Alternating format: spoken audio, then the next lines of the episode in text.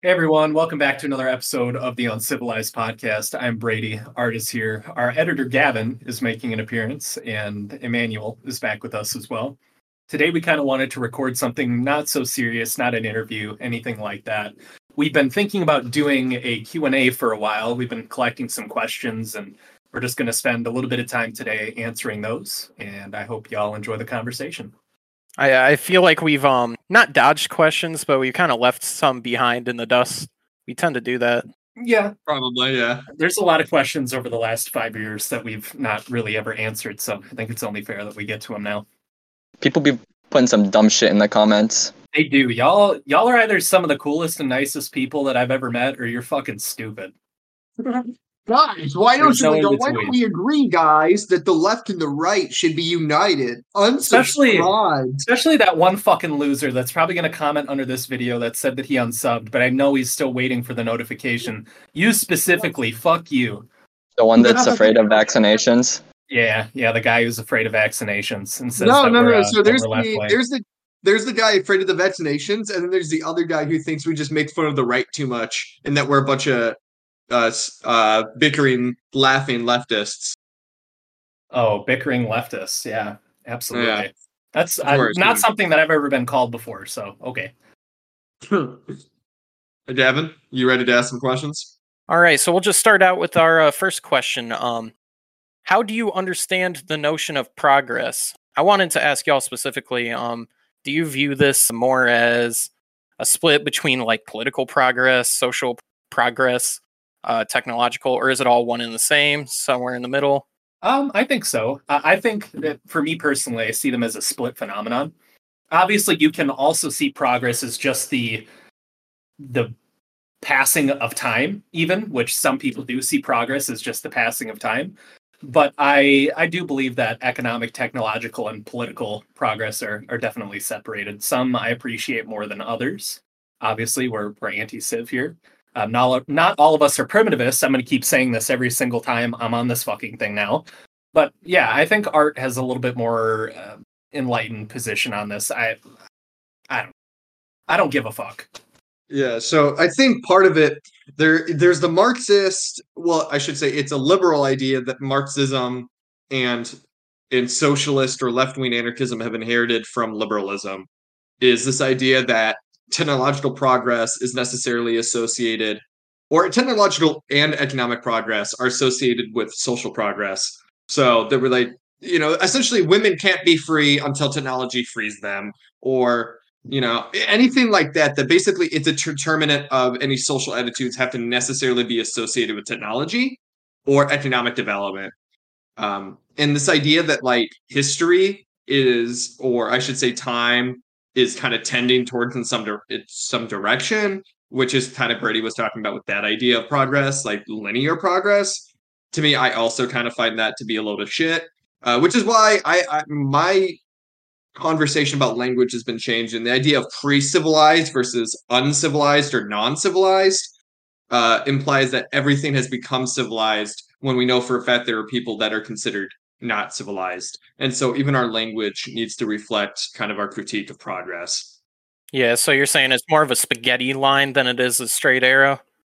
I wouldn't even say it goes in any one direction. I think civilization has an inherent need to to complexity towards complexity, which was, you know, for lack of a better word, we'll call progress. It has that drive, but it doesn't necessarily always mean that it fulfills it. But it has the logic of progress within it.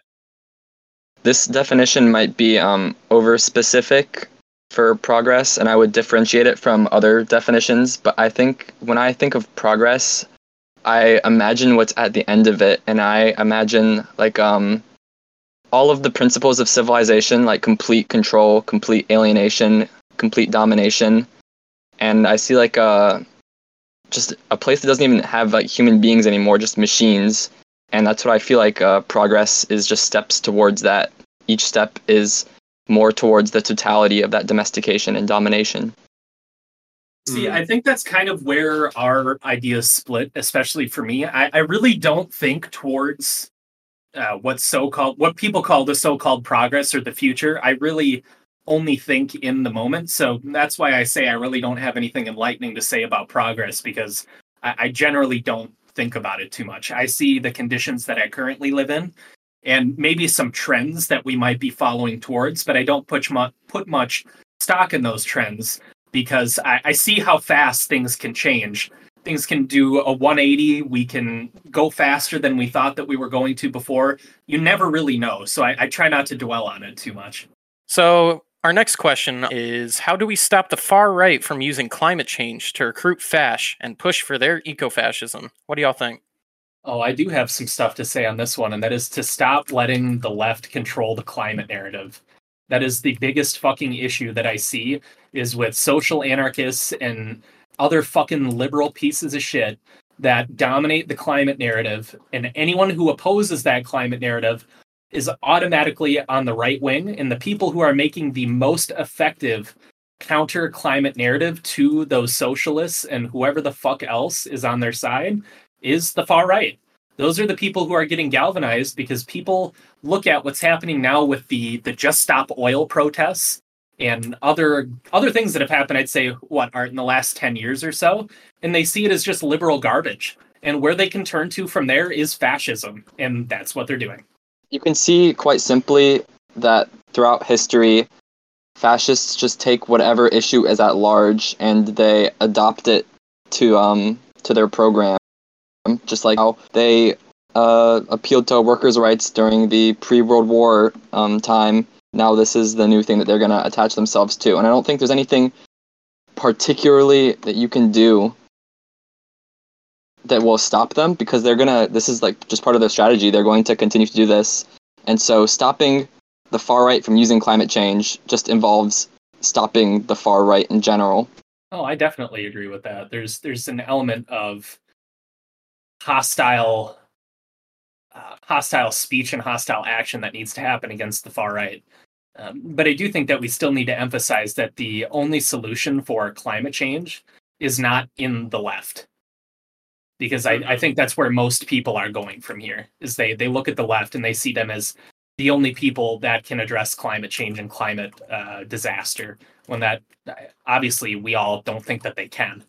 Yeah, and I think this kind of reminds me of Otto Rühle's quote uh, the struggle against uh, uh, fascism begins with the struggle against Bolshevism, and I would say the struggle against fascism begins with the struggle against leftism. Um, that very often, because the left uh, puts themselves up, of course, every ideology will do this. That we are the only ones that can solve the problem. If you're not with us, you're against us. You know, you're reactionary right? That if you continue that narrative, and of course, uh, liberal and leftist, whether people want to admit it, uh, essentially leftists had bought into the liberal concept of environmentalism.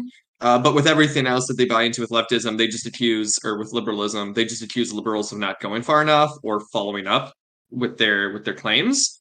Uh, and because it's rooted in liberalism, in progress, so called, in, in economic, unlimited economic growth, it will continue to fail. I think we're starting to see a little bit of a change with even leftists adopting kind of the degrowth model, which I think is more and more people kind of coming to a realization that economic growth for its own sake, even like, you know, historically, like the socialists have argued for something like that, is fundamentally related to the climate crisis. And so, yeah, I think uh, that Emmanuel's right that it's not so much you can just combat, combat eco-fascism in particular, you have to fight fascism but that also means having to struggle against leftism and all the others that claim falsely that they have the the answers and solutions to the climate crisis. This is an idea that we're gonna probably go into more depth on in the near future, but we can see that how even some of what we consider the radical left, not always specifically with climate, but um, in general, favors policies that are essentially just business as usual Yep. And in that sense, they're not like because we we understand that communists are the progressive wing of civilization that they like the other wings of civilization exist to bring people into the fold. They want to assimilate and they yep. want to continue civilization going forward no matter what the cost is. Hey Brady, I want to ask Brady in your mind going forward with how fascism has developed in this country um, in the last couple of years. I mean, I I you know people make this this boogeyman out of Trump, uh, and I think there's there's it's right to some degree and wrong in others. But since fascism, I think in many ways has evolved in the public eye, um, or in general rather, how do you think the struggle against fascism has changed? I think it's changed quite a bit since Trump. Um, honestly, I, I don't see which a lot of people do who have come into politics since the 2016 election. They see Trump as like this kind of dipping the toe into fascism and seeing how the country will react. I think we've seen this all the way back, even Dick Cheney, Kissinger during the Vietnam War. Uh, mm-hmm. I think that the more open militant reaction to fascism in this country, as it did during the Vietnam and the Korean Wars, probably we aren't going to see again. I think a lot of what we're going to see is this new model of kind of like the uh, the Black Lives Matter protests, which I was a part of, and in I'm not going to say where, but I don't know with how the current state apparatus is going forward, how it's manifesting. I don't know how well it's going to work because obviously, I think all of us would agree that the American state itself is a fascist one but we have not seen a competent fascist leader in this country. And that's what mm-hmm. I'm concerned about. Obviously, we all understand that fascism is a threat no matter where it pops up, because give it 10, 20 years and a small fascist movement can turn into a large one.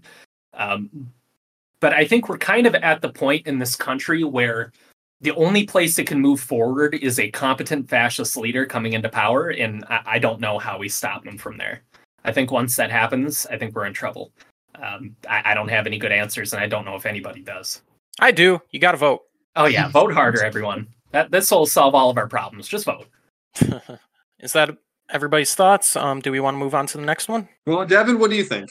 I'm not too sure. Um, you know, I would just ask: Is there a precedent of the far right specifically using climate change to bolster themselves? And um, you know, it, it's such a new phenomenon to worry about so radically that you know it, it's just hard to judge. These are completely new answers. I would honestly argue that the precedent was set with the um, with the Christchurch shooting. If you, if any of you have read the the manifesto of the Christchurch shooter, is that um, his thing was obviously uh, Muslim immigration, but also talking about uh, possible climate refugees. Uh, that was a big thing that spawned out of I mean, I would say that that was already in those right wing movements, but I think it was definitely amplified after that shooting. Is this going to be mm-hmm. the blueprint for ecofascism going forward, or do you think it could take a different turn? I think so. I think so. With what we're seeing now and all of the different groups that have spawned out, um, I mean, you don't even got to take my word for it. You can look at the uh, reports from the uh, Secretary or the Department of Homeland Security, where they say that um, eco extremism is the number one threat to American stability and safety for the next, I believe they said the next decade. And when they mean eco extremism, they're talking about, um, honestly, mostly people like Greenpeace and shit like that. But when I hear that, I think of these right wing groups that are popping up out of all these different mass shootings. Yeah. Yep. I think another thing too, um, is the association of Ted Kaczynski with ecofascism. And we've talked about this before. Um, is really Ted didn't help his case because I think m- most people would agree his best ideas became less important in his thought when he was in prison. And, you know, he wrote a piece called Ecofascism, an aberrant form of leftism, but really he established himself you know, I get where he was coming from in some regards to what he tried to talk about, but I, I think he set a precedent that made it very, it's very easy to read Kaczynski from a fascist, particularly eco fascist lens. So, you know, before he passed, he's like, oh, you know, I just don't get why I'm not with you. And, you know, it's my dog is barking now. Um, but you know, I just don't think he helped his case. And that's another part of it is his association too with primitivism. Is that eco-fascists? We've known them. You, you guys are in our comment section. You try to make solid your sympathy with us as primitivists and anti-civilization anarchists, but you can't get it through your fucking thick skulls that we are anarchists, so we are against fascism. Like something just isn't clicking over in their heads. Uh, maybe if I drop an epic red pill comment in this comment section for the twentieth time, maybe they'll listen to me. I think that's what I'm gonna do. Like now, we've been we've been arguing against you motherfuckers since 2019. Like when when the fuck are you gonna understand? Oh, before that, when when was our first video? 2017, 2018, One of 2018. Two. Yeah, we've been arguing against you guys for five years now, and you still don't fucking get it. I don't know how many times we have to say it that we're not with you. the irony is that leftists would see, well, see, you guys are the same because they see affinity with you. But to me, that doesn't hold up because, as we know, fascists are appropriative. They appropriated the class struggle idea. So does that mean, you know, I mean, look at what Lenin had to say about Mussolini. But I, I don't know. Maybe we can just ignore that one. I guess. This is uh horseshoe theory confirmed. That's fucking that's something else. I never knew. Thank you for the uh thank you for the warning on that. All right. Um, yeah. So this next one comes from an uncivilized good friend, uh, Sky. How should anti-civ anarchists respond to accusations of transphobia? This seems like a good Artemis question. Tell them to sh- shut the fuck up. That's usually. I mean, at this point, I'm so fucking tired of it. I'm so tired of these arguments. And this is the same thing. This goes back. They've internalized this, internalized this idea of progress that for to be an ally of trans people, to to support trans rights, quote unquote, or trans liberation, you need to work. You need to worship at the altar of progress. We need more technology. We need to assimilate trans people into society. Um, and of course, that's not true. Uh, fundamentally, the question comes down to, and socialists will co-conceive that, of course, they're not going to do this. But are you willing to enslave a majority of the world's population to keep a system in which you have hormone replacement therapy? That's the question you have to ask yourself. And of course, it also presents this idea that transness is a monolith, that that transness is defined by access to HRT. And of course, some trans people pursue that. I know trans people who do, though I find it ironic. People accuse primitivists of being transphobic, but my my good friend Persephone is on HRT and is also a primitivist. And like that's just that's just the nature of it. So I don't know. I a lot of those conversations come down to well what what do you mean and when they say well they won't have access you need to just ask them are you comfortable enslaving the world's global south population to keep a system in which you are comfortable because fundamentally it's based in fear not in any meaningful conversation about uh, trans people I, I think gender identity itself has been such a fluctuating thing in culture over just all of human history. I don't think it's always been this one thing of, you know, there are straight people, there are trans people. This is how society is going to progress with these ideas. I, who's to say what it would look like in a world without a civilization? right Trans and gender nonconforming people have existed long before civilization, and they will Mhm. continue to exist long after. And I think it's absolutely laughable to take a look at the world around you right now and say, this is the best it has been for trans people. Like, are you kidding? right that's a great way to put it yeah right now right now in the united states best time to be a trans person best Some time other some motherfucker from Florida says that from behind their computer screen.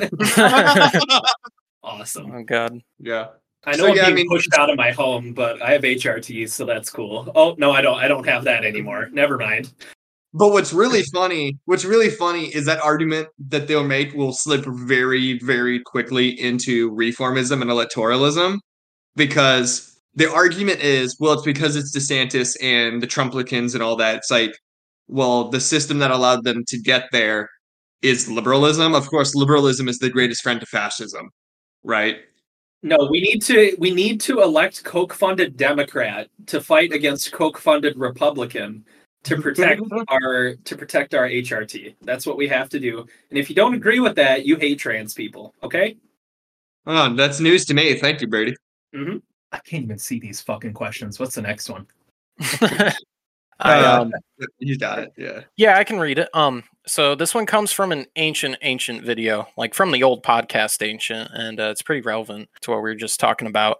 How is it you can say you support the LGBTQ plus community by praising the idea of funding sex reassignment surgeries one moment, and then a sentence or two later suggested we also need to destroy the power grid?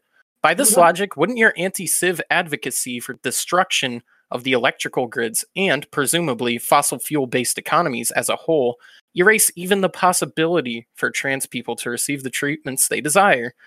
I'm only asking because I hear anti civ people say things like this, and they seems logically inconsistent at mm-hmm. best and disingenuous at worst. Operating rooms require electricity and other forms of industrial technology, as do the manufacture and distribution of pharmaceuticals. What am I missing? Shut the fuck up. Please tell me what I'm missing. Shut the I'll fuck up. take this one. Yeah. Go for it. I think we could just leave it at shut the fuck up. But if you wanna, if you wanna be the good person, you can answer it. Yeah, I'll be the good person. I think it's. I mean, we would never advocate for anything like what they suggested, anyways. We believe in peacefully abandoning things like the electric grid. But um, it's just like, yeah, I'm anti-civ. I would want to live in a world without civilization, all these crazy technologies. But that doesn't mean I'm gonna like go out and destroy everyone's access to air conditioning, like, or reduce people's ability to get medicines. I don't see how that contributes to the world I want. No, we're gonna we're gonna vote out the electrical grid. Yeah, We're gonna 2030 is gonna be wild. We're gonna elect an anti-civ president who's gonna voluntarily turn off the electrical grid. Mm-hmm. But uh, I want to say something real quick. That this reminds me of a leftist I had an argument with fucking years ago. That it is reactionary for leftists and radicals to be against plastic. It's reactionary to be against plastic because it's needed in operating rooms in which there's no alternative. Fun fact. That's uh. That's so a yeah. micro. That's a microplastic brain cope. You've heard worms for brains. Now get ready for plastic, uh, microplastic for brains. Feels good. Well, well, I can't be free without microplastics in my blood. These same people, these same people will see these studies that have come out where microplastics have been found in, in fetuses, and they'll say, "Ah, this isn't a problem." No, just just use paper straws. Everything is okay. We're not going to talk about this anymore. One could say it's plastic in utero. Shut the hell up. Can can I have a tangent? I hate paper straws. I went to um a theme park about a year ago. Um, they gave me a paper straw for my damn slushy. It melted in two minutes, and it was in a plastic cup. I, I just don't get it. All right, You I'm hate done. turtles. I, I guess so. I, I really guess so. Uh, Um, dumb dumb question. Okay.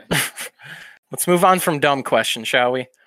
This one comes from uh, Anni Ludd. They've been around in the comments for a little bit. We got a couple of questions from them. Um, if it isn't too late, could you talk a bit about the feelings of consciously giving up civilization and technology? I think it's like giving up an abusive relationship or overcoming an addiction. Um, yes, I Yeah. think that's actually a perfect way to express it. Um, Perlman, Fredy Perlman, in in his book uh, Against History Against Leviathan, frames it as it, it is an addiction. Like we, it's self domestication, but it's also it's generational. Uh, it's a generational trauma in which, he, as he he talked about, putting on the mask and the armor. Um, oh, voice crack, that was fun. Uh, and having to take that off, that's not just I wake up one day and I decide I'm not civilized anymore. Even uh, Jamie, who we just did a recording with, uh, refers to himself as domesticated, and he lives as close as you can to like a Paleolithic lifestyle, uh, reasonably up in Alaska, and it's just you know like that's not something that's easy. And I know all of us here like we have our comforts, right? If it's a warm shower, if it's coffee made uh in the morning, right? Like I can appreciate those things and sometimes, you know, I don't want to be outside all day. But yeah, so I think it's it's a really accurate way to describe it as an abusive relationship as well as an addiction, but I would say fundamentally it's an internalized domestication.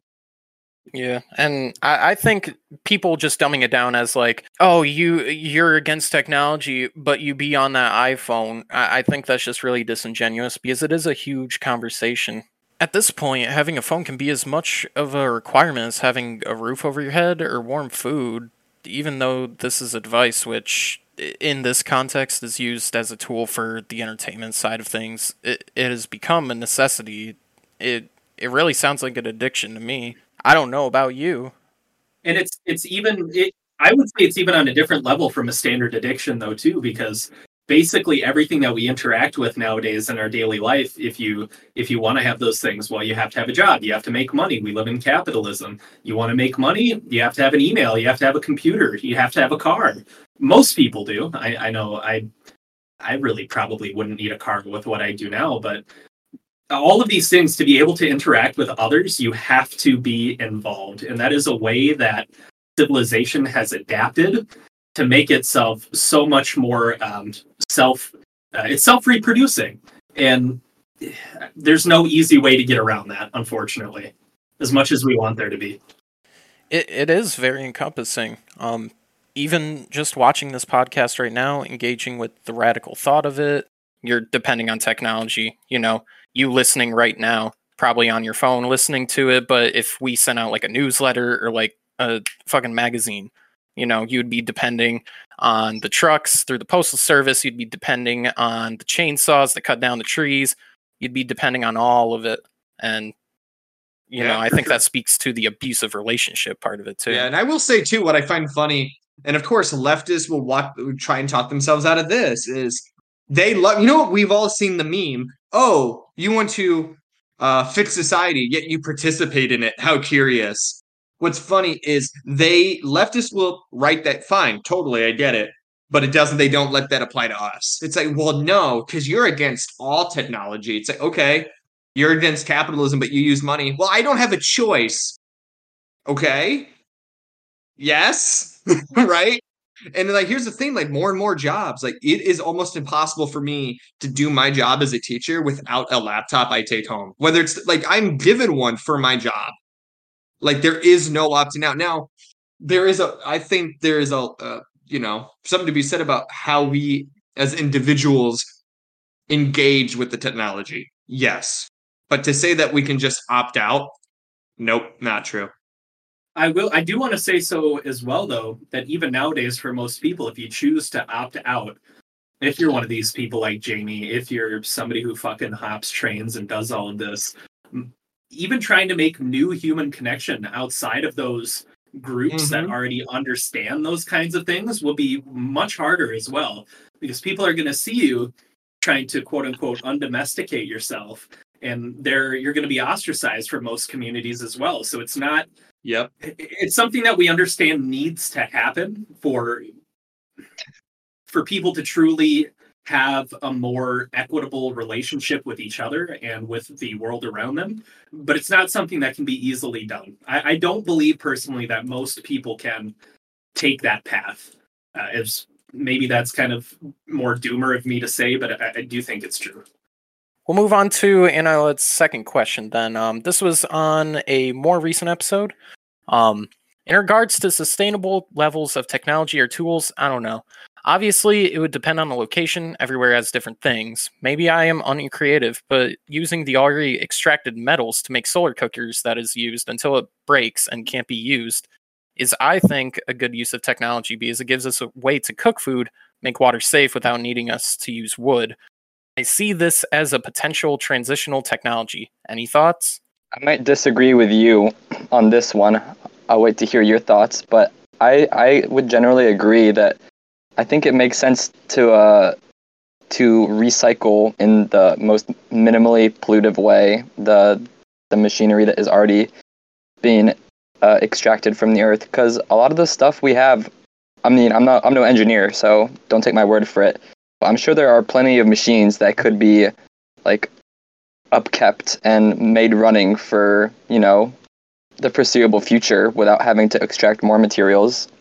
And it's not it's like i'm i am against civilization but i wouldn't refuse to grow food because that's part of civilization. I do what's practical to my own survival and well-being and i feel like it's the same with these sort of technologies. Uh, no I, I agree for sure. I think that what is done is done the harm that we have now has already been done and i think to try to create this sort of I, I want to say utopian, but I don't know if that if that fits it, but like this, ideological, like a like an ideological purity. Exactly. It's almost like ideological purity. I think the damage that's been done is already done. We need to move on from that. Sitting and debating about things that we cannot change is not worth our time. Use what has already been created, and once you no longer have a use for it, then you don't need to use it anymore. I think that that's pretty logical if you think about it for more than five seconds. So I definitely Mhm. agree with uh, Emmanuel on that.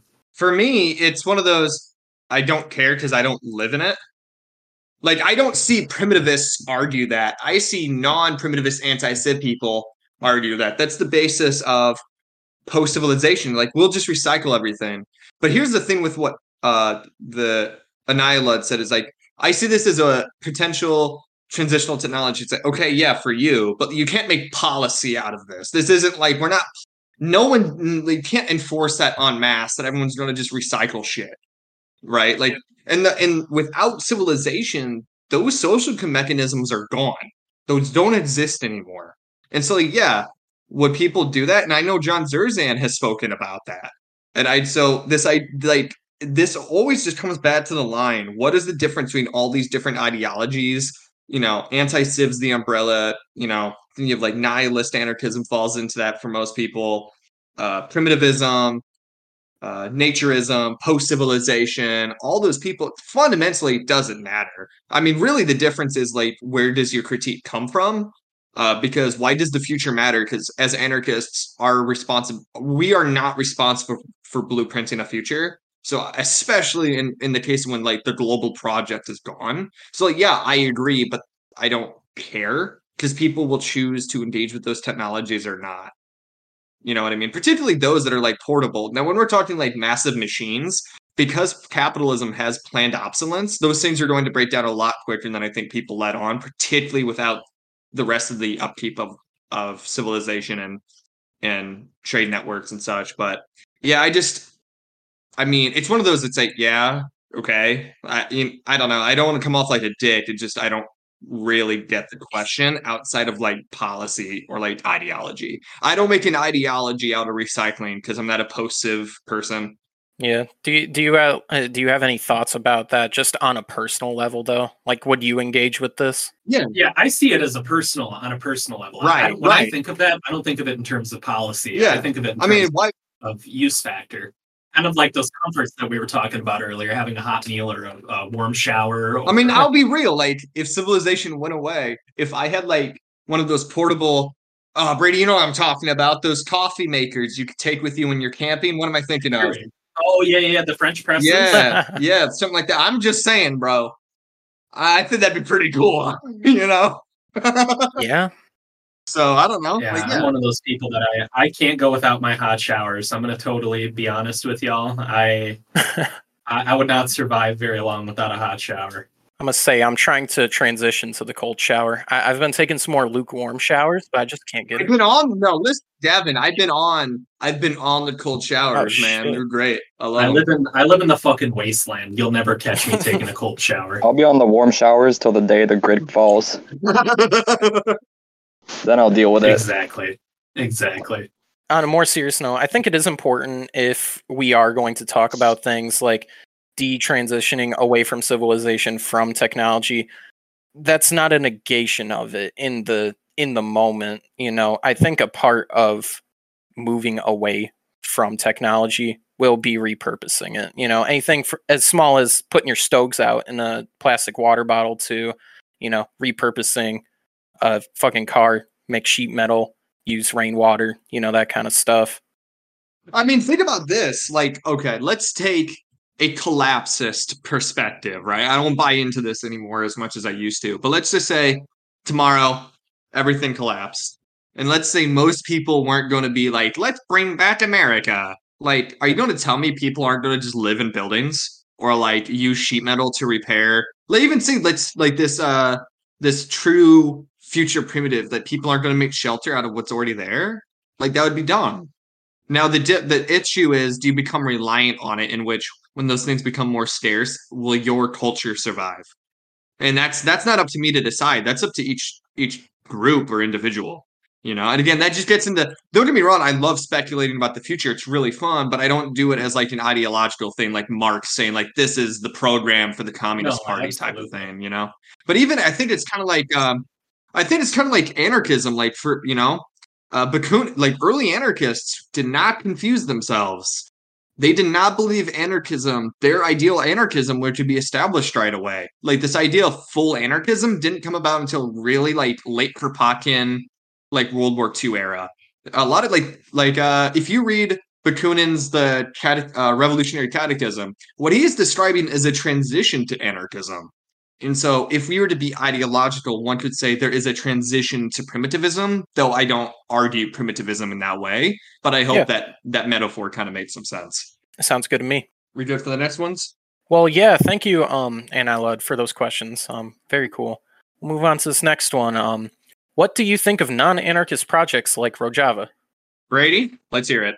Um, I have been following non-anarchist projects like uh, the struggle in Rojava, uh, the struggles in Chiapas and other parts of Mexico, Southern South American struggles, groups like the FARC, and uh, all over for a very long time. And I will say that I'm not one of these anarchists who looks at any specific project with like a checklist that I have to check things off of my little checklist. And if they don't reach a set amount of those check marks, then I don't support them. I am a person who truly believes in, I would say, self actualization mm-hmm. and personal. I know, like the whole libertarian idea of like personal freedom, but I really do believe in that. Uh, so I, I support them. I know we've talked about Rojava a long time ago, and that's something that I kind of want to talk about again in the future. So if y'all want to hear about that, let me know. I'm a huge fucking nerd, so I can talk about that stuff forever. Uh, but yeah, I, I do support non-anarchist struggles because I, as an anarchist, understand that I cannot tell somebody how to liberate themselves, and if they're doing things that I don't like, well, that's that's too bad. Like I just have to do what I can do for myself, and everybody's going to do what they can do for themselves, their families, and their own cultures. That's up to them. Mm-hmm. On Chiapas, this idea, you know, and anarchists, I think a lot of anarchists try to cope really hard with the fact that they're supporting a non-anarchist project by calling the Zapatistas anarchist. And yes, there are anarchists in the Zapatista movement, but holy fuck, stop calling every non non-authoritarian system anarchism. You gotta fucking stop doing that. They have explicitly made clear they're not anarchist. They're rooted in like a neo-indigenous, neo-Zapatista movement, ideology, whatever you want to call it, they're not anarchist, and it's okay to support. You don't have to be a Puritan about it. Ideological purity, in my opinion, is like anti is is an authoritarian idea. Does it begins you begin to have a cop in your head that says, "Oh, am I allowed to believe that?" And you shouldn't have those thoughts. You can be okay recognizing, okay, I might have these criticisms, but they're struggling the same struggle I have, so therefore I can be in solidarity with them and I can support them in whatever. And I think that's what Brady is trying to say, and I fully agree with him. I, I agree completely. That's one of my one of my favorite things about being an anarchist that took me so long to come to to terms with, because um, I was in the kind of social anarchist dogmatic tube of horror swirling down like the fucking water in the toilet going into the sewer drain. Where as an anarchist, I recognize I don't have to have dogma. I don't have to follow a book. I don't have to follow a leader. I don't have to venerate anyone. I can see things as I see them with my own two eyes and experience them, which I really believe is kind of a, a fundamental tenet of anarchy is seeing what's happening around you and internalizing those things and seeing how they make you feel as an individual. Uh, that that it's awesome because I can look at these different groups and see wow, I, I, really enjoy these things from these groups, and I think that there's a lot that we can learn from them. But maybe I would apply them in this certain way, or I'll think about their theory that they're talking about and apply it in this direction, and maybe I'll change it. Where that's the thing that confuses me the most about so many social anarchists and other people who call themselves anarchists is their insistence on sticking to this dogma that does not allow for personal or, or theoretical growth it, it stunts everything around them Mm-hmm. and it, it makes me it makes me upset That's an important point. because there's so much more that they can be doing with themselves That's an important point. Um, we we got to remember, just in every single part of your life, y- you stand on the shoulders of everybody that came before you. Understanding these projects or you know conflicts, whatever you want to call them, it's it's just very important for understanding the ways that you feel, what you can apply, just everything. Mm-hmm. history is one of the most important subjects that people most people don't take seriously um, the, you know the old saying history if not understood is doomed to repeat itself. And I, I, do very much believe that that is true. What do y'all think about that? What do y'all think about uh, uh, emmanuel? What do you think about the non-anarchist groups? Do you support them? Yeah of course. Uh, anarchism is not the it's like getting caught up in the name. Like there are things that that do not register as anarchist, but I can look at them and recognize like the soul of what's going on and understand that it's a good thing. Right. For sure. I'm glad I'm glad that we agree on that because that would have been a heated argument if we didn't. I mean, it's the same thing like even as like anti-civ anarchists. Like I support like workers going on strike. I support, you know, tenant strikes. I support like anything it takes for people even if I don't think it's really doing all that much, whatever, if for people to feel like they have control over their lives, that means a lot to me because I feel very fatalistic sometimes as a as a non-willing citizen of an American civilization that like we don't have control over our lives, you know. And I think whenever people have that ability, I think that should be celebrated and supported. And I think this idea it's a well, you know, the the labor struggle is not the solution to our problems. Sure, but it doesn't mean I'm not, I'm just gonna tell the workers to fuck off. I don't care about them. You know, I work. I'm a worker, and I have vested interest in not being screwed over. For sure, self interest is a hell of a drug. Mm-hmm. All right. Um. Next question. What are your thoughts on affinity with occultists, anti civ sentiments in occultism, role of myth building for green anarchists? I'm really interested in what uh, Manuel has to say because I know Manuel is uh, among us probably the most interested in that kind of stuff. I'm a fan of occultism, and it's the the the role of nature in occultism and magic is quite obvious. But I do think it's important to distinguish between actual like uh like themes of liberation in nature versus like a highly domesticated view of nature in which it's something to be like exploited some that you know like the sort of stupid eco-fascist shit where they they project their own worldview onto nature. Right, right. And when it when it comes to, to myth building, I think that that is important, and that's something that I'm especially interested in. Even though I have not come up with uh, I have not gathered my thoughts properly, but I would say that uh, when it comes to myth building, that sort of story is important. It's important to have a story moving forward, especially through these times.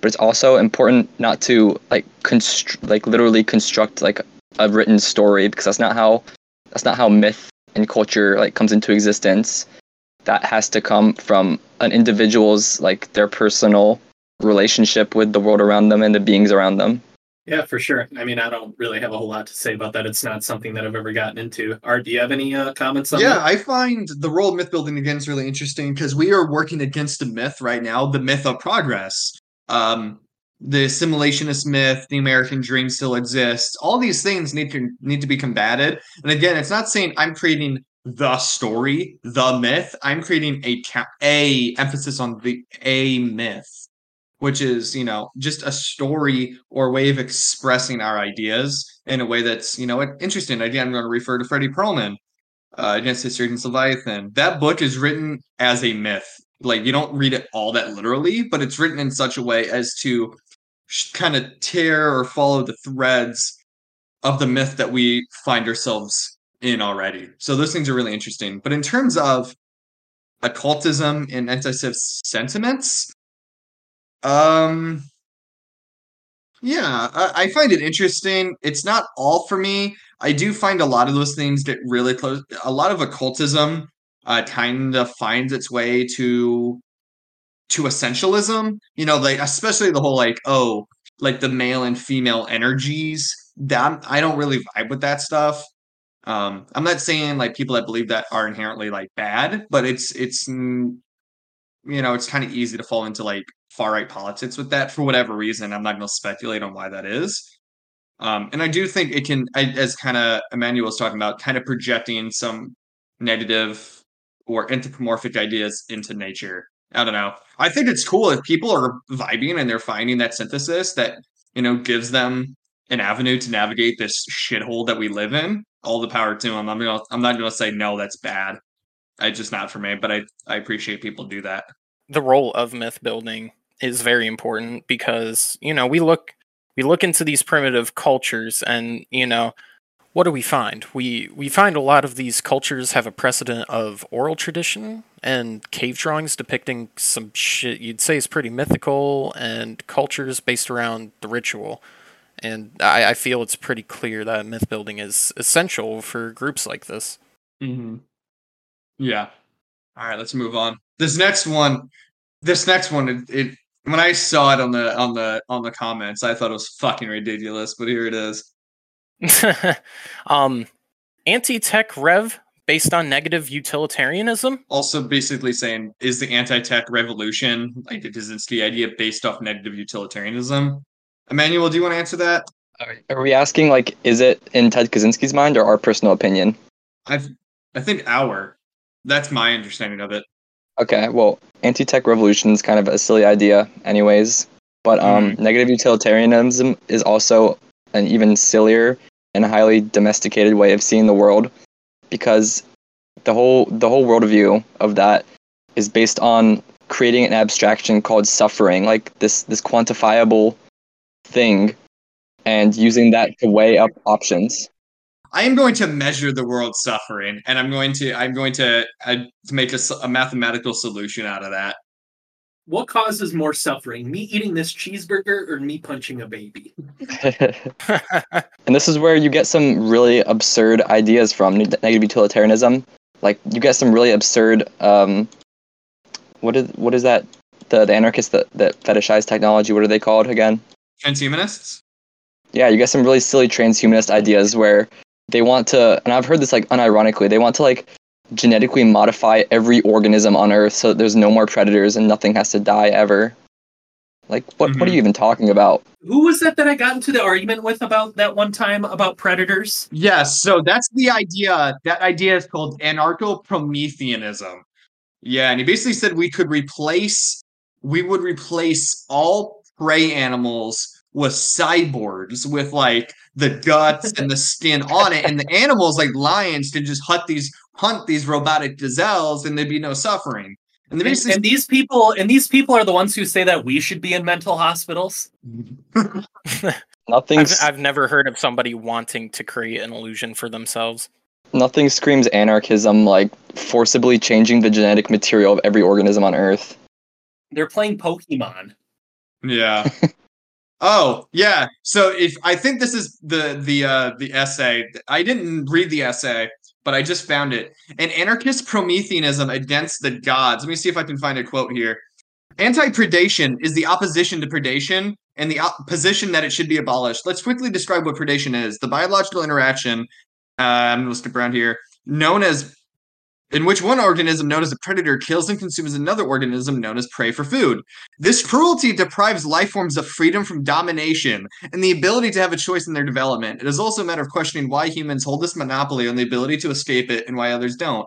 Anti-predationists seek a way seek ways to expand this ability and the autonomy it provides outward to lessen the grip human have, humans have over it so that other life forms can also participate in free association. Uh, You know what's bullshit. wild? You'll tell a so you'll tell a social anarchist that they use their phone too much, and Mhm. instead of using their phone less, they'll come up with this shit. But here's the thing. No, what happens is they watch Nat Geo once, and then this happens. They see a baby, they see a baby seal getting clubbed, and they come up with this bullshit. You know what they see? It's one of those. It's like when you watch a documentary about a lion, and when the lion gets the gazelle, you're happy. But when you watch a documentary about a gazelle and it gets eaten, you feel bad. For real. Oh, who could have saw this coming? the guy who's the- watching the documentary about the lion is like, he's fucking sweating watching the screen. Here's what it says: Anti-predationists seek to find ways to expand this ability and autonomy it provides outward to lessen the grip humans have over it. That doesn't make sense because humans are then extending their grip and altering the environment. That I have a lot of grip against like a fucking tribe of lions living in Central Africa. I have a lot of sway over them.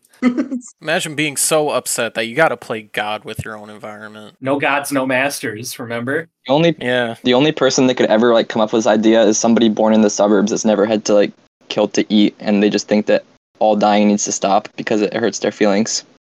Yeah. But if you see the amount of suffering that's being caused to these small animals being eaten by the predators is something that we should definitely mitigate. I think they Like, should go up to a lion and try and argue this. That's what philosophy that's what philosophy does to people. Don't don't get involved. Don't even philosophy one time. You know, this is what'll happen to you. Um, did we get off track? A little bit. I think we're still following. We should leave most of that. We should leave most of that conversation though. No, no. Here's the thing. That, No. that works because this leads. This is the idea of like. This is where this idea of progress goes. Like this is it. This idea. So let me get this straight. We control the environment too much. Cool. We agree. So you think we should control it more so that it's free? That's just Leninism. Using unfree means to create a free society. That's called. That's that's a that's Leninism. But you're now applying it to ecology, and that's just primitivists and anti-civ anarchists the only ones that ever fucking make sense and this continues to prove my point that other anarchists are fucking dumb i love you guys yeah, working class people deserve self determination besides like the Finnish and the Latvians and the Lithuanians and the Estonians and the people of Central Asia and you know, pretty much everyone else, right? right yeah all All right, right what's the next question? Yeah, Let's keep going. This, we've been going for a fucking hour already. Y'all ask too many fucking questions. Jesus. We gotta pound them out now. Well, this next one leads perfectly into what we were just talking about. How is AI affecting society, and how can anti-tech people fight against it? Or a cup of Gavin and I were talking earlier about the gamers who are really upset that their that their sex uh, bot will no longer have sex with them.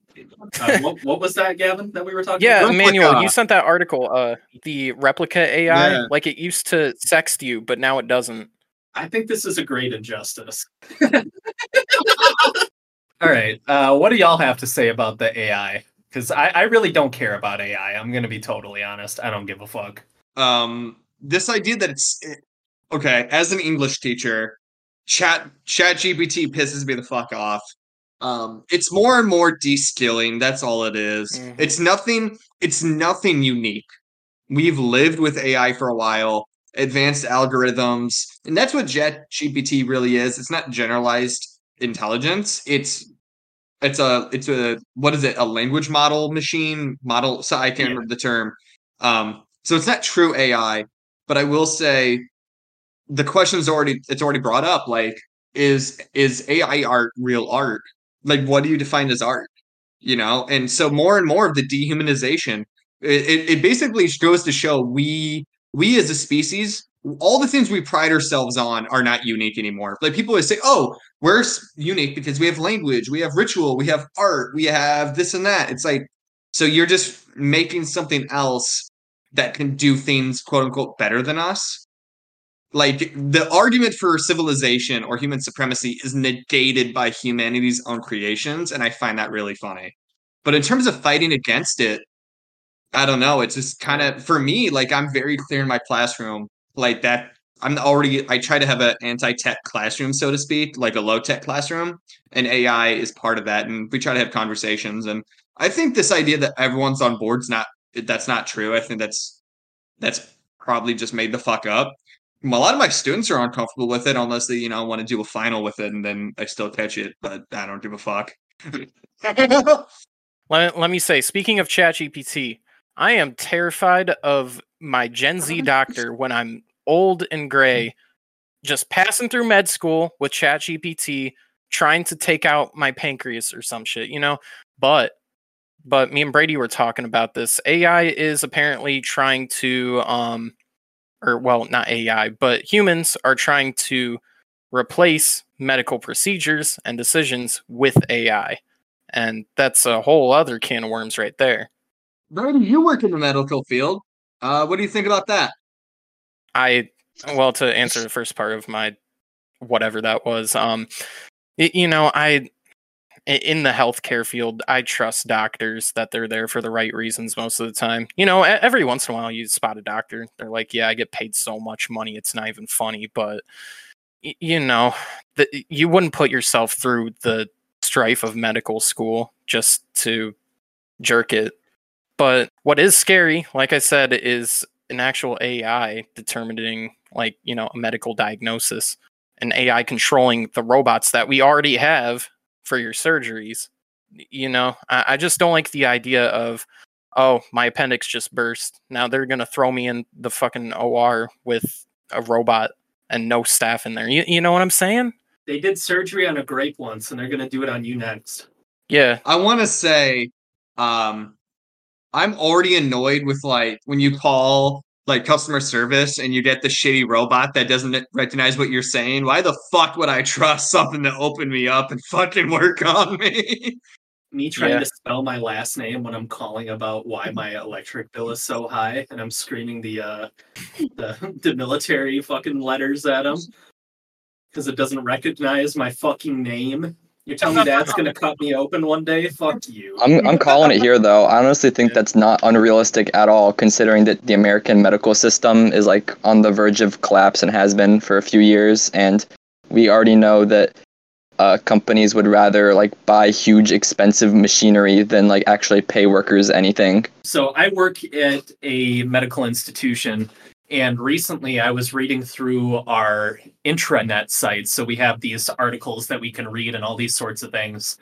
And one of the things that we were talking about in an article that I read was about integrating AI into specific departments and how you should contact the information technology department on ways that AI could be introduced into your own department to increase efficiency and um, increase it was like patient care quotas i Oh. think. So we're seeing this already and i mean where i work at there's a lot of ai already being introduced into specific patient care fields. So i don't even want to see where that shit's going to go in 10 years. Who fucking knows?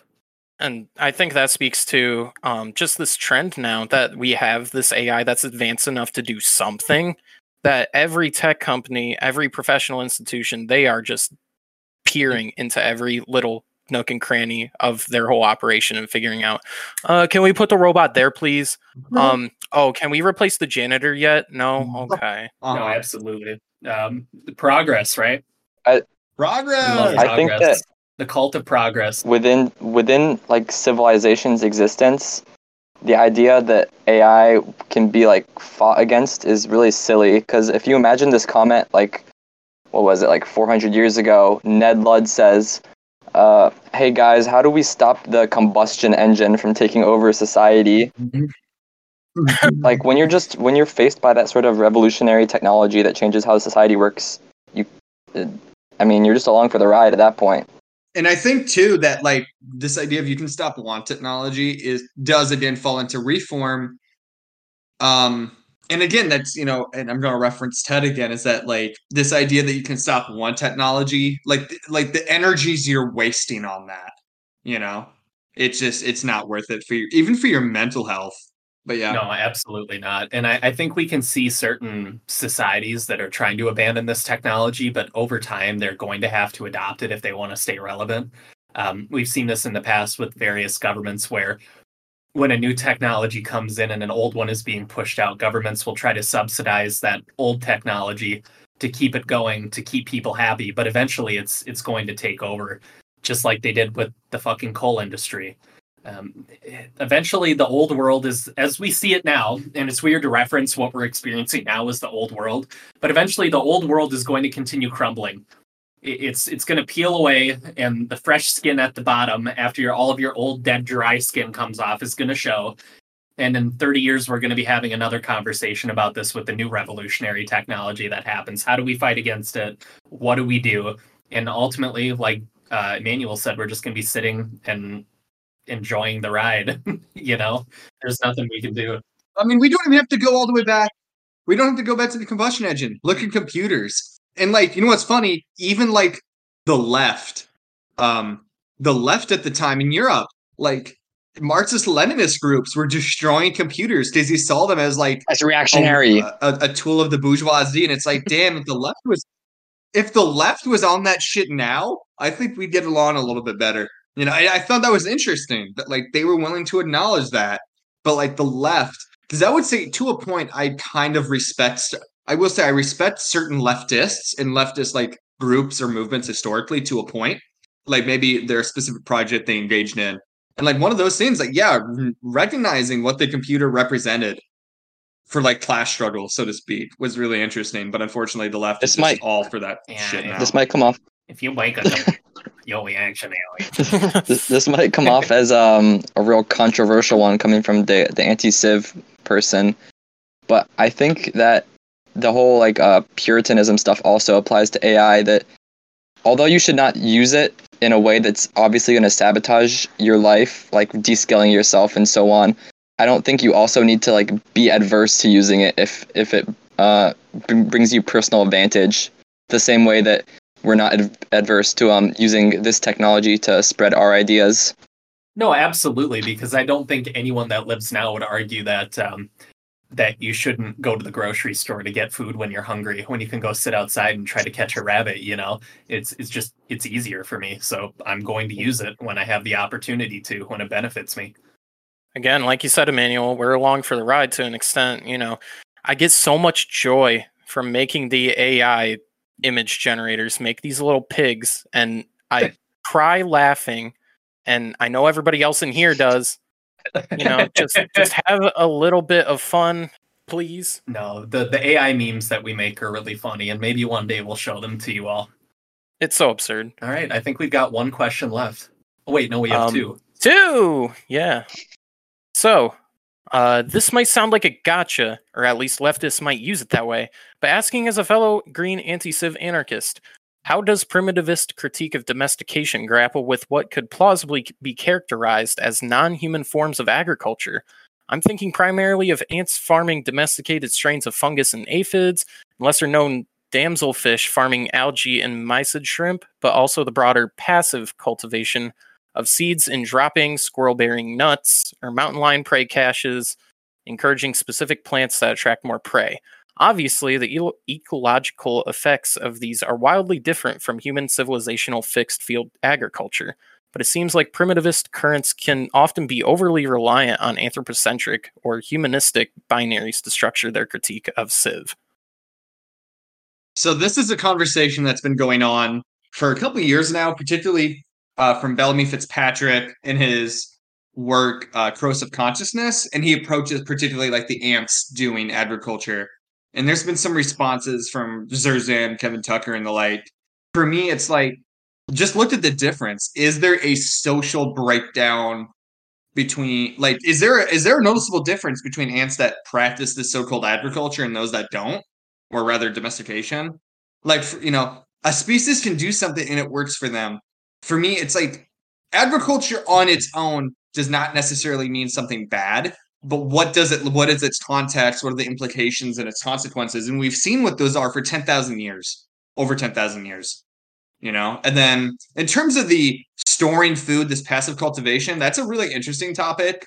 Uh, Daniel Quinn talked about storing food is not unique uh, many animals do this. It's the idea of that you do not wage war against other species um, in terms of like that defense, and that's where civilizations they store their food and then they go to war, right? With the not just each other but the world, right? And they alter the world deeply. I mean, even Neolithic agriculture, you see mass burnings for their fields, you know, the monocrops. So I mean, yeah, we can approach those things, but also recognize like what are the implications and the differences. Uh, Kevin Tucker's framed it in the sense of um, like, oh, how did he say it? This it's the difference is it's not a historic event. Um, I want to let me look this up real quick. Yeah, it's a fairly common argument. I think even Green Anarchy posted some stuff before about quote ant agriculture. I have to admit, reading this was difficult logistically speaking. Holding my computer sideways and reading the text that way, but I'm not familiar. But I am not unfamiliar with the argument. In terms of the argument, there's my there's on one main counterpoint. If ants do indeed garden and domesticate, then it would mean nothing for us. As far as we might know it, ant agriculture is an evolved trait, abstentiously one that could have always they could have always had. Likewise, it could be recent. Domestication by or of humans is historical. It represents a change in subsistence strategy and evolutionary trajectory. We aren't ants. Th- they, that they might do something doesn't mean it justifies, as permaculturalists would argue. But what what we do nor okay, I'm sorry. Let me restart that sentence. I'm stuttering. That they might do something that doesn't mean it's justified. Uh, what they do, I can't read this. It's so poorly written. I'm just gonna cut it there. Wh- Whatever I left, it said when we aren't ants. A black widowed female decapitates and cannibalizes the male after mating. I don't see anyone using that to defend Dahmer. So I mean, yeah, like we're not. It's kind of like the the vegan the the vegan argument. Well, we're not lions because you know some people argue, well, you know, lions eat meat, but of course the difference is that we're not. And so yeah, there are definitely anthropocentric uh, aspects to uh, the primitivist critique for a lot of them, but I don't think that's inherent. But I think those are uh, really good points to bring up. So I appreciate that question. Yeah, ants have a completely different biology than us. They are like by nature very collectivist. I don't know if it would be fair to say that they don't have individuality, but they are like you said, they that those are the natural conditions of them. Like being like the agriculture that they do does not like modify them. It does not like change how they live. Where where it's the opposite in humans, you can see that societies that become agricultural have become radically different to the the the negative impact of everyone basically. All right um here's the last one. It's so sad. Um what brought you uh, i'm i'm sure it means all of you to your current ideas? Um we want to go down the list start with artemis. Oh sure. Uh so i've been open about it. Um in high school i was kind of like an uneducated liberal but as time went on and the people I associated with in high school, I definitely took a turn to the right. Uh, part of that is where I grew up in my background. Uh, most of my family, I would consider, are like the right wing of the Republican Party for the most part. Not all of them, but for the most part. Um, early in community college, I did flirt with like far right ideas. Uh, but then I took a sociology class and it made me realize I was like, oh shit, it, it, like in my mind, I was like, oh shit, it's white people who are bad. It's not Jewish people. It's not immigrants. It's not queer people. Like that whole kind of thing, like that realization. And then I read Fight Club, and that introduced me to like in a parody version, like and like anarchism and like radical, radical revolutionary ideas. And then I read Kropotkin. I didn't understand it, but I read Mutual Aid, A Factor in Evolution. And then I somehow came across Kaczynski and Zerzan pretty closely after that, and then I just I ran with it. And I've I have diverged from primitivism from time to time, and that was definitely during my like chronically. What is the term? Chronically online. What am I thinking of? The term. You know, is it chronically online? What no, what am I thinking of? You know, uh, oh, terminally, yeah. terminally online, terminally online. Like the oh, actually, I'm a mutualist. Oh, I'm an ancom. You know that kind of thing. But ever since I really settled down and I read the literature and I, have stopped being online all the time and I've definitely decreased my online time. Uh, you know, I just I've I've kind of hand you know hammered down my my ideas and I'm still developing to be sure. Um, because what I thought was my idea of primitivism and my primitivist critique two years ago, a year ago, is very different than what it is in the year of our Lord 2023. So, I mean, mine was a pretty linear not eh, i mean i had experiences in terms especially in regards to like organizations with the blm riots and, and things related to that i won't get into um, what happened to my exposure to like strict organizations uh, really pushed me towards like you know radical decentralization and anti-organizationalism very cool. Um, Brady, what's your story? I kind of talked about this a little bit uh, on the episode with Zerzan, where I kind of grew up in a pretty normal kind of Midwest family where people, at least in my direct household, really didn't get into politics all that much. I mean, like, we watched the news, but everybody watched the news in the mid 2000s, you know? So it was one of those things where I talked to my parents about politics, but they never really gave me any strong kind of push one way or the other. And I didn't think about it much up until I would say my my freshman or sophomore year of high school, around the time 2014 when the Ukrainian Euromaidan uh, revolution started happening.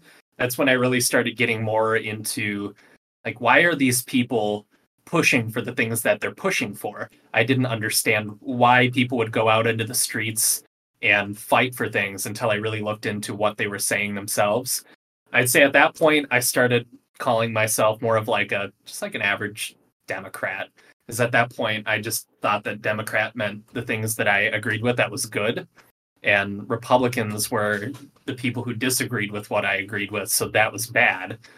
Um, then I would say around the time of 2016, uh, around Bernie, I've started getting more into what I considered to be more radical politics. Obviously, now I, I don't think so, but the ideas of oh wow things can be different. Somebody is talking about things being different than they've always been. Like that that was pretty intoxicating for me as a young person. And after the election i started getting more and more radical. I started reading marx and i probably just called myself a socialist around that time 2016 i started getting into the anti-fascist scene in minneapolis and i was part of the the iww and the general defense committee up there I started seeing people waving around red and black banners, and I didn't really understand what that was until I finally talked to one of them and they told me about anarchism. And now I, I, knew what an anarchist was. I had heard of it before, but I really didn't understand what anarchy was.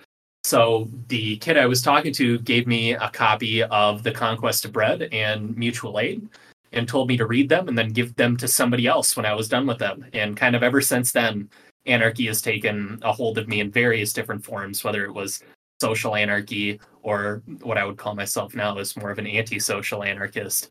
And that's kind of it for me. I've never really had a right wing phase, I don't think. Real quick, Brady, can I ask, uh, could you go into, if you'd so please, your when because when we met, I was an egoist, you know, and I I don't really know if I have that label, but you were like, I would never be an egoist. Egoism's bad, and you had a very deep critique of egoism, but then you came around to a sympathy to it.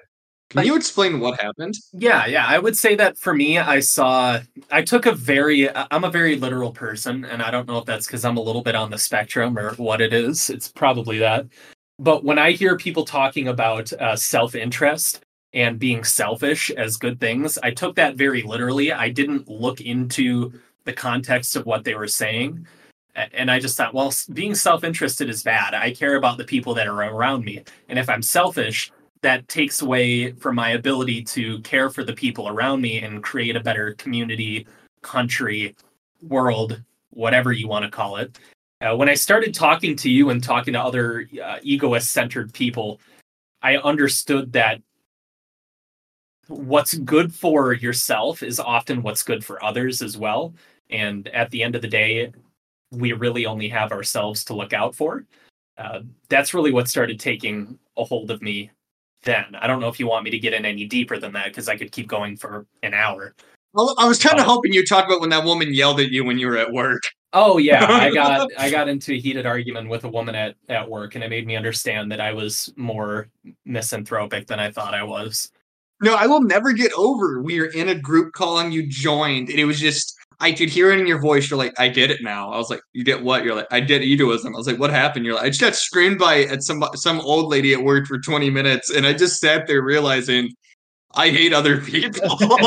and it's not even that too, because I, I wouldn't say that I hate other people now. I just understand what being self-interested means in comparison to my relationships with other people. That everybody mm-hmm. is self-interested some people just try to hide it as much as they can. Even these I mean, communists, the... these leftists who are doing good deeds, who believe that they're altruistic, are ultimately still self-interested. Yeah, I mean that's what Stirner gets into with like the uh kind of like the false egoist, you know, the the the person that you know you convince yourself it's not for selfish reasons, but it is, and of course, selfishness doesn't necessarily mean something negative, you know. No, but yeah, I'll stop. I'll I'll stop holding space now. No, no, you're good. And I guess it kind of my journey expands from there as well too. I'll try to finish this up as quick as I can because for a while I was a primitivist or I was post-civ and then I became a primitivist and now I don't really know what the fuck I am. I'm just a person with opinions and sometimes I'm angry, sometimes I'm not, and I'm an anarchist. That's all I can really tell you about me now. When I'm not apathetic, I'm an anarchist. Here for it. And how about you, Gavin? What's up with oh, you? Oh god. Um I don't know. Uh, I'll say I started being interested in politics around the 2016 election. Um, you, you know, at that time, I was pretty fresh into high school. You know, you have those teenage hormones just pumping you full of garbage, and you know, everybody's talking about, oh, look at this Trump guy. He's pretty cool. He's pretty shitty. Uh, look at this Hillary chick. She's pretty cool. She's pretty shitty. But you know, I was like, they're, they're both kind of weird. So, um, you know, at that young time, you you just start looking for alternatives if you're in that situation. And the easiest thing to look to is libertarianism. You know, the the yellow party. Spent some time with that, but I, I just ended up getting more and more radical with that kind of ideology.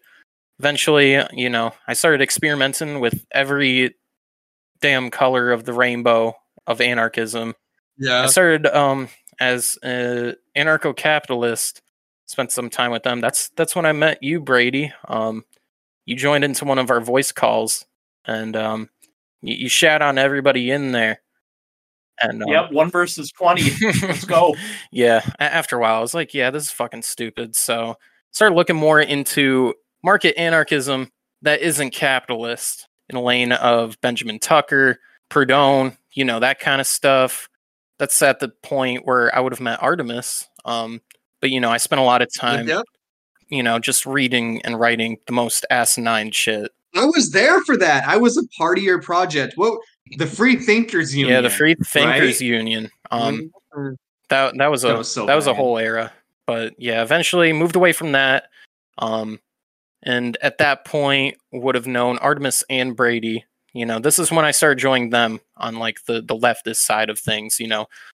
Real anarchism um at, least real compared to anarcho-capitalism and you know marxism all, all of these things that are on the left. And um you know spent my time reading up on all of that you know, just at this point, just still trying to find a space for myself. But you know, met some really cool people to share that space with, and um, yeah, I mean, after that, you know, I kind of just listened to Artemis more and more about this whole anti-tech, anti-civ thing, and it's some of the most interesting and thought-provoking conversations that I've ever been a part of. So, kind of, kind of in this space now.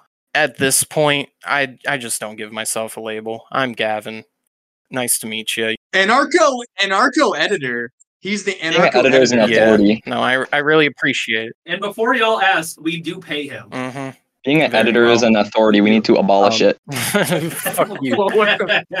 I think We we're got talking an- about that. We we got an editor. We got an editor because I got mad trying to edit the fucking video. Yeah, that's why I, where it all started. Like Artemis was like, "Oh, podcast, podcast for like a solid year." I was like, "Yeah, go do it. It'll be cool." And then episode one of Critical Capital. How do you do the thing? How do I do it? How do I get rid of recorded that? about a 45 minute episode and then lost Yeah, it. so I've relegated myself to doing the tech part of the anti-tech podcast. But yeah, that's where I'm at. No label. I just like talking about this shit. What about you, Emmanuel? My political journey has been pretty funny because I've always been the sort of person to have very strongly held beliefs, even though throughout, I mean, obviously they've been wrong for most of my life. But I've always had a sense that something was off with the world, and I've always been like trying to search for the answer of why that is. Why is the world like it is? Why do I not enjoy it here as much as I feel like I could if the world was different? And I started out in high school as just like a, a basic libertarian because they they're the party that that tries to preach that they are like believers of freedom. But that got busted as soon as I took an American government class and realized what lobbying was and understood that private property is incompatible with freedom. Then I took a 180 degree turn and became a Marxist Leninist, read State and Revolution, would defend Stalin and um, deny Soviet war crimes in front of my history teacher. We've all done that. I've even done that. I did that, but in college. I just, I mean, it's just a very convenient worldview because you just have to believe all the propaganda that those governments put out, and you know, your your your arguments are infallible. That's CIA propaganda. That's American propaganda. But um, I just got uh, I I don't know, bored. Like I realized that that wasn't I, didn't- that didn't really have anything to do with freedom either. And so I started reading some anarchist stuff, but I went pretty quickly into reading Ted Kaczynski's uh, manifesto, Industrial Society and Its Future. And from there, I made a Instagram account some people might know of, where I basically just posted excerpts from Industrial Society and Its Future, and then ended up posting lots of very strange memes. And along that path, I began listening to a certain podcast Yeah. yeah, I just started talking to y'all, and then I became educated on how limited Ted Kaczynski is, and started to form my my own critique. Because I, for a while, I was just kind of following what Artemis says because Artemis is always saying the smartest shit. But now I feel like I stand on my own two legs more. I can have my own ideas. Yeah, look at how Get much back we in love my shadow, bitch. Look Get at look at how much. shadow. No, no, no. Be quiet. You're ruining what I was about to say. Look at Sorry, how much we always- look at how much we love our fans. Uh, Emmanuel used to be a lurker in the comments section, and now Emmanuel's on for our what was supposed to be 1,000 subscriber Q and A special. But y'all don't, y'all anti-tech primitivist anarchists can't seem to find the goddamn subscribe button. Like, who would have fucking guessed? Well, Uh, this so we're just doing it now. This episode's not going out till at least like middle of August. Who knows? We might hit a thousand oh. by then. We'll see. We'll see. It would have gone out before then, but y'all need to start telling Artemis to not invite one gorillion people on the fucking podcast. Can we get Derrick Jensen on the podcast? Ask what favorite. can we get, no. can we get fuck Kevin no. Tucker on the podcast? We can ask him what his favorite fish position is. the salmon. The, the- he's gonna say, "I like the wiggling salmon." Oh fuck! All right. Well, before we keep going, y'all, I'm just going to end it here. I'm going to take executive control. I know I'm a horrible anarchist. I'm going to end this show here. Thank you all for listening. Thank you to everybody for being a part of this. We're going to try to keep putting out as much as we can. Um, I'm going to try to be on more, but I feel like I don't have as much to say. I know Emmanuel plans on being on more often. I may have some of my own content coming out soon, and who knows, maybe Emmanuel will as well. But thank you all for joining us. Is there anything else that anyone wants to end this show off with? Love you. Yeah. no, I want to say, you know, the last couple of months in 2023 has been actually really incredible for us. Uh, in that time, and I know Gavin can get into it more because he's the stats person, but we've had our fastest growth for an episode with the John Zerzan episode, which a lot of people, you know, received very highly. We've had some really great guests on this year, and I, I just want to say thanks for the incredible support that we've been getting. We know like we weren't consistent. Like if you look at it, we've uploaded how many videos? It well, I, who knows what it's going to be by the time this goes up, but mid to high 30s. And we've been around for like five years. That's pretty fucking rough. That's really fucking rough. And if you go to any of her social media or any of her old episodes, it's Brady and I saying, "Don't worry, guys, there will be more content. Don't worry." No, it's I just now." have to say that yeah, we haven't been the most consistent, but it's free content. You get what you get. Eat the slop, and we'll feed you when we think you're hungry. Eat the okay? microplastic. Y'all Mm. are y'all are living off of our free labor, so y'all can handle waiting a little bit longer sometimes. You know, COVID Here happened. We all became severely mentally ill, more so than we already were, and this is what you get. All right. Well, thank you all for joining us. Have a good night. Um, don't use Chat GPT for pickup lines on social media. All right. Bye.